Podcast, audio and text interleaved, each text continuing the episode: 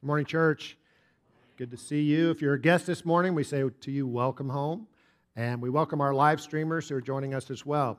So let's get started. Mrs. Monroe lives in Darlington, Maryland. She is the mother of eight children. One of her experiences was so unique that John Haggai put it in his book called How to Win Over Worry. He writes, She came home one afternoon from the grocery store and walked into her home. Everything looked pretty much the same, though it was a little bit quieter than usual. She looked into the middle of the living room, and five of her darlings were sitting around in a circle, exceedingly quiet, doing something with something in the middle of the circle. So she put down the sacks of groceries and walked over closely and looked. She saw that they were playing with five of the cutest baby skunks you can imagine. She was instantly terrified and she said, Run, children, run! Each child grabbed a skunk and ran in five different directions. She was beside herself. She screamed louder, more frantically, with great gusto. It so scared the children that each one squeezed his skunk. And as the writer puts it, skunks don't like to be squeezed. I sometimes wonder if Jesus must not have felt a little bit like that mother of those children when it came to his disciples. He's training them. He's giving them his commands to obey, obey everything Jesus commanded, and they're trying to obey. But half the time, they seem to wind up squeezing the skunk and stinking things up. And today's command that we are studying is a case in point Matthew chapter 18, verse 1. About that time, the disciples came to Jesus and asked, Who is the greatest in the kingdom of heaven? Now, if this were just an isolated Hypothetical question, no problem. Let's talk theology. Who's the greatest in the kingdom of heaven? But this was not that.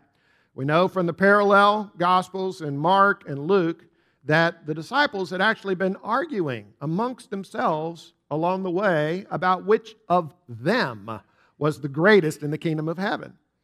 And it's even worse than that. In Matthew 16, remember what we talked about last week?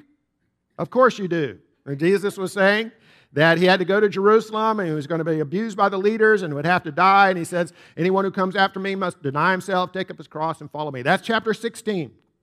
In chapter 17, he repeats it. The Son of Man is going to Jerusalem. He has to die, raised on the third day.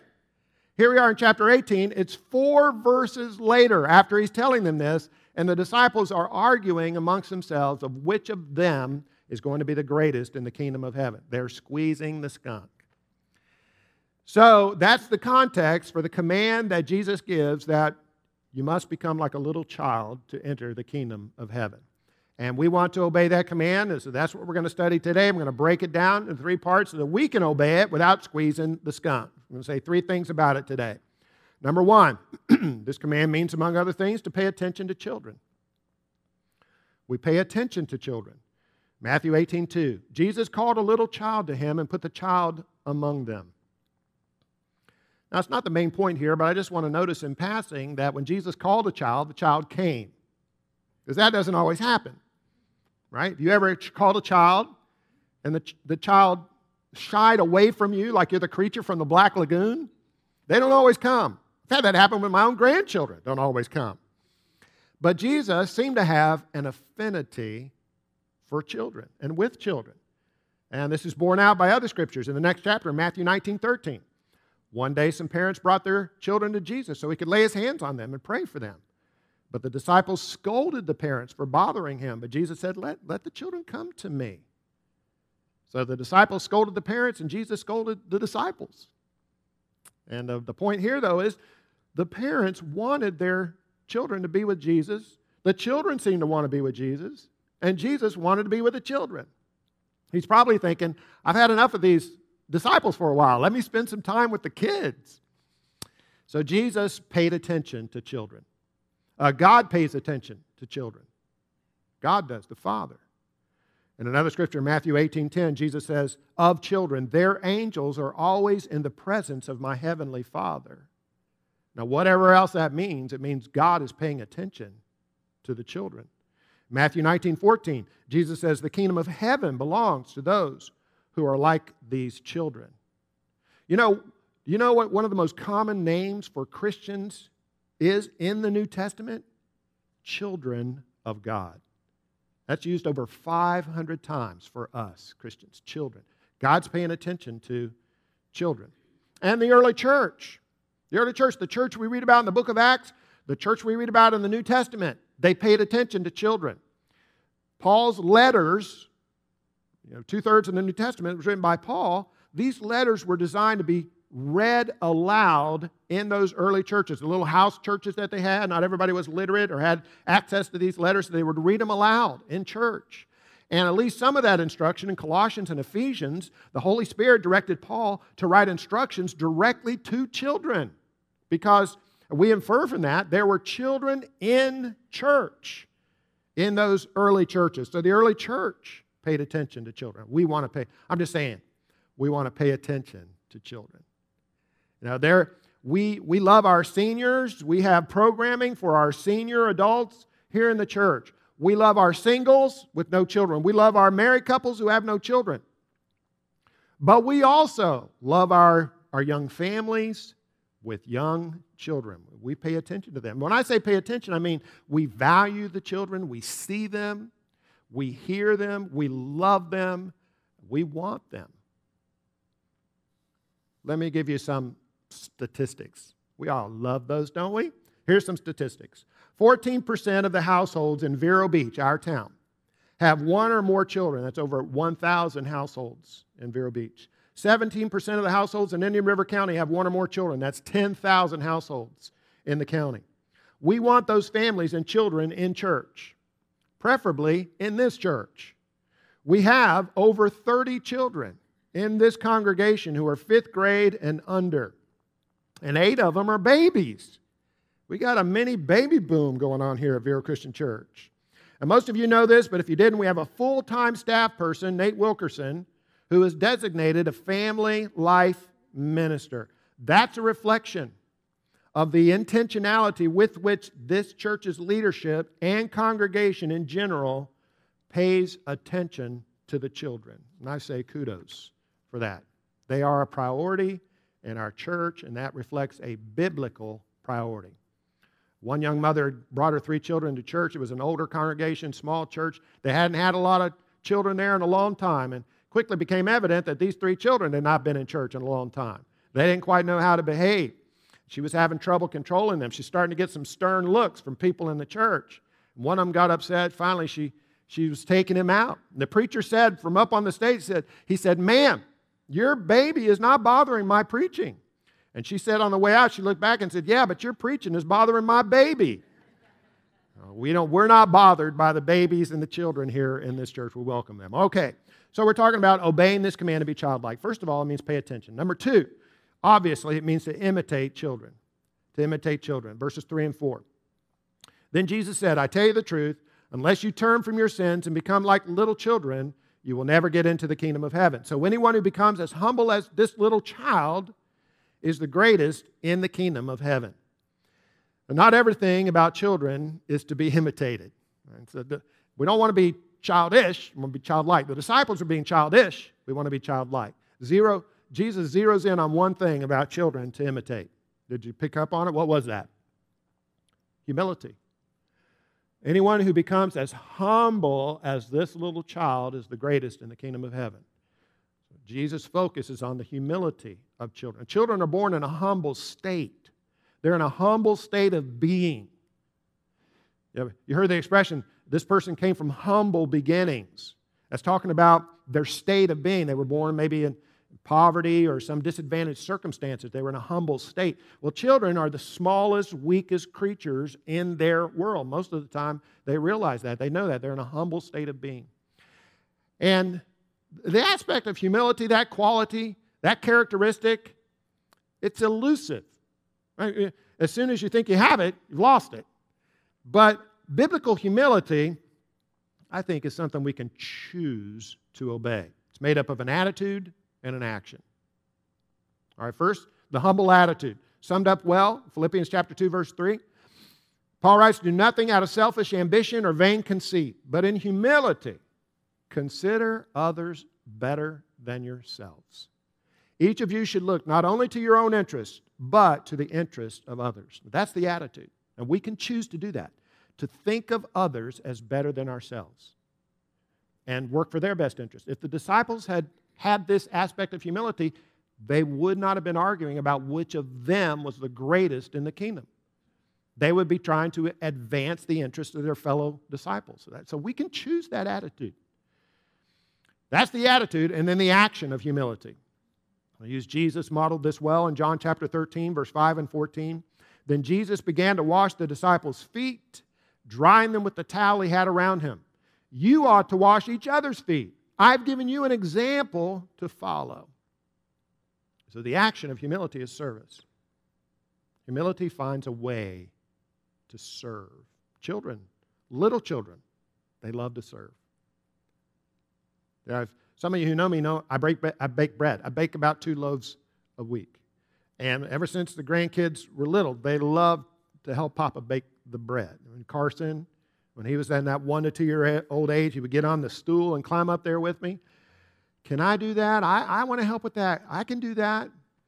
And so he became my little assistant, right? And he's helping me to grind the wheat berries and make the flour. And then we put in the water and the oil and the honey and the salt, pour in the flour and the yeast, put in the crack the egg in there. I'm telling you, initially he was terrible at it. I'm picking eggshells out of the mix and everything, but eventually he got better. And uh, he, he's my little baker. But then he aged out, went to school, and then it's next up is his younger brother, Caleb. Caleb's the same way, climbing up on that stool. I can do that. I want to help. I do that. So he's my assistant. Then he aged out went to school. And then it's Cora. She helps me. And then she aged out and went to school. Now it's Abilene. Abilene's going to age out. And then it'll be Cassie. And then after Cassie, it'll be Hallie. I think I got them all there. you know, but that's, that's the way they are. They love to help. And they live for what? The praise and approbation of their parents or the grandparent in my case. Oh, you're going to be a great baker. You're so good at that. They eat that up. You have the same kind of story with your children and your grandchildren. Yeah, they get the broom and they want to help sweep, or they get the sponge, they want to help wash the car. Because little children love to serve. Now, I'm talking about little children. I know it all changes when they get to be teenagers. Uh, the little children love to serve. And so, uh, humility finds a way to serve. I think our church is full of people with humble servants' hearts. We, on, we, on, we pref- church staff have to be careful sometimes. Sometimes we think of ministry and service in a very narrow scoop, scope of what happens on just on Sunday, you know, to, to put this together. But that's just the tip of the iceberg. Most ministry, most service takes place throughout the week. And I know there's a lot of it going on. Because I, I, I know some of it because I know some what's going on in circumstances of some people's lives. We have members in our church who go and they, they visit their in-laws or their own parents. They're doing elder care in the home.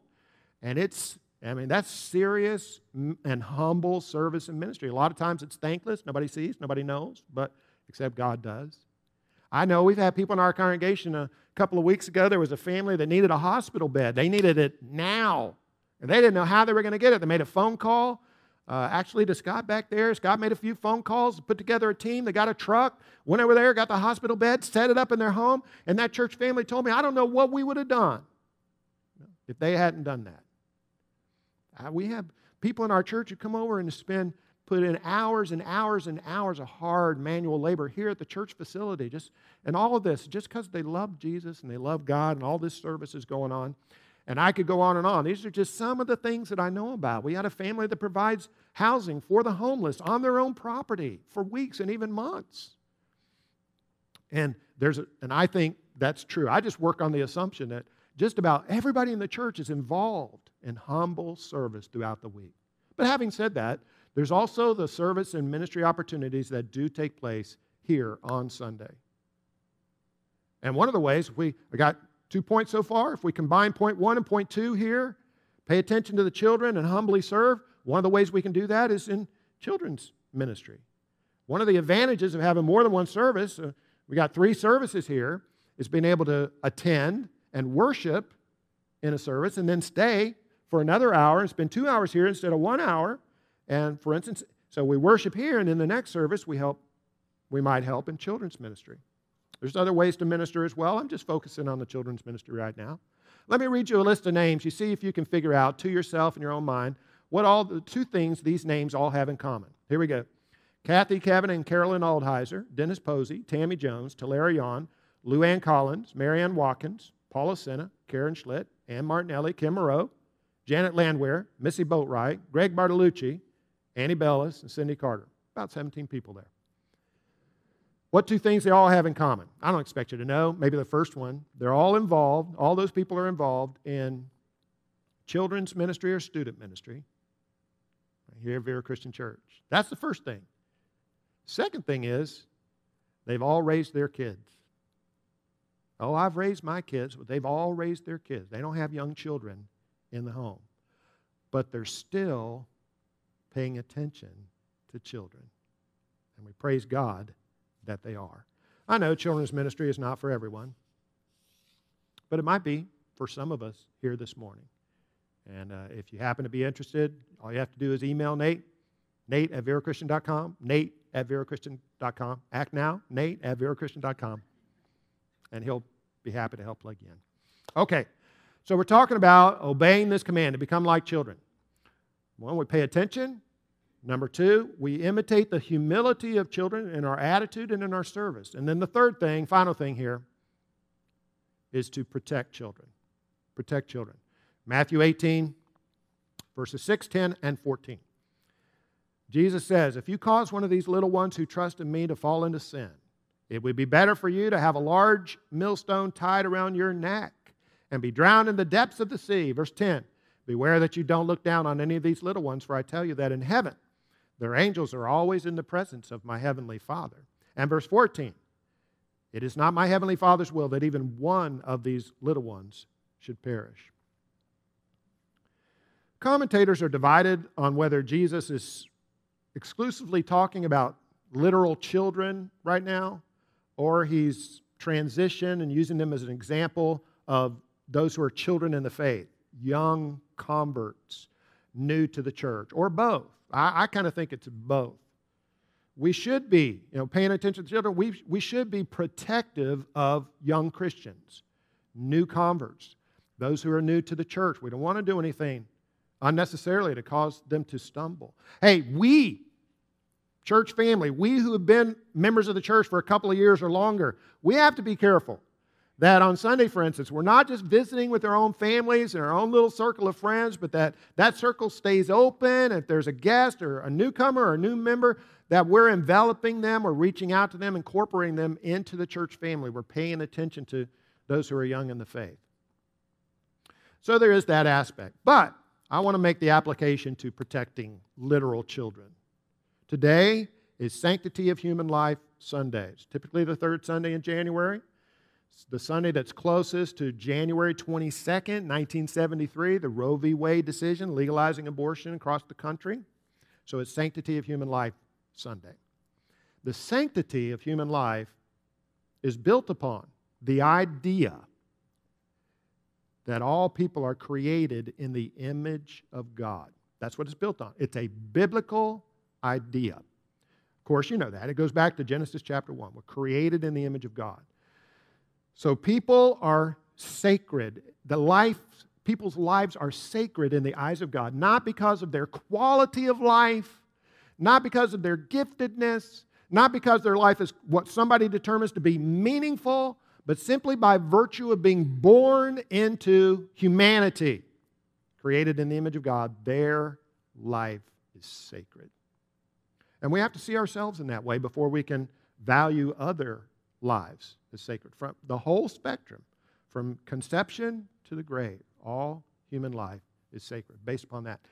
God loves his people because we are his children and he is bonded to us, so to speak. You know, Another personal example when our first was born, Stephen, I mean, it was difficult. It was a 30 hour labor followed by an emergency C section. Uh, exhausting, exhausting day. Tammy was tired too, but I was, you know, it was really hard. When he was born, he had the cone head because he'd spent so long in the birth canal. But we didn't care. As soon as we saw him, we hugged him, we loved him, we bonded to him. He couldn't give us anything, couldn't say anything, had nothing to contribute, all take, no give. But we still loved him, bonded to him because he's ours. He's ours. God looks at us the same way. You feel the same way about your children and your grandchildren, and God looks at us the same way, feels the same way about us. We are his children. Before we can ever say anything or give him anything or say, I love you too, he loves us. He's bonded to us. That's the way He feels about each one of us. And He was involved in our creation. We know He created Adam and Eve and didn't create us in exactly the same way, but He is intimately involved in every person's creation. The psalmist writes in Psalm 139 13, You knit me together in my mother's womb. So that was true of David. It's also true of each one of us. We don't create life. We contribute a sperm and ovum, but we don't create life. God does that. Spark of life, breath of life, and creates that baby in the womb. That's His work. And even if even if we go off and do wrong, which you know, you think of your kids. If you when your kids do wrong, you still love them. You may not approve of what they do. Stephen could join the Taliban. Would I be happy about that? No. Somebody come and interview me. What do you think of your son joining the Taliban? Well, I'm a little bit disappointed about that. But what are you going to do? I still love him. And in a sense, when we sinned against God, we joined the Taliban. Our sin is a vote to overthrow the government of God. And yet he still loved us. Jesus died for us while we were enemies in the Taliban. He died for us, still loved us, still loves, always loves us. And God always loves his children. So we stand up for the children. We stand up for the babies. This is a pro life church, unabashedly pro life. I'm pro life. Everybody on the staff is pro life. All the elders and deacons, pro life. Majority of the congregation, if not 100%, pro life. The executive director of the CareNet Pregnancy Center is a member of this church, as is the chairman of the board. Got six people who volunteer at CareNet Pregnancy Center every week. 14 people are involved in one way or another. We support CareNet with our missions. We're pro life, strongly pro life, un- unapologetically. We want to, and there are many ways to protect the children. But one is the opportunity that we have today that Scott announced. So just go over there on corner of uh, 43rd and 60 and just stand out there for a couple hours, hold a sign, and stand up for the children. Most people who drive by will honk in affirmation and approval. One or two will roll their windows down and cuss at you. But uh, that's happened to me in the last two years. You know what? It didn't hurt me. And uh, I imagine Jesus got cussed at every once in a while. What, what better reason than standing up for innocent life? Proverbs 31 8, Solomon writes, Speak up for those who cannot speak for themselves, ensure justice for those who are being crushed. Would you join me in prayer? Our Father in heaven, this morning, we affirm that uh, too many times we have that pride, that childishness, that we saw in the disciples arguing about who's the greatest. We recommit ourselves to the humility of children. We want to see other people as even more important than we are and work to advance their interests, to love them, Lord. And today we want to stand up for children just as you always stand up for us. In Jesus' name we pray. Amen.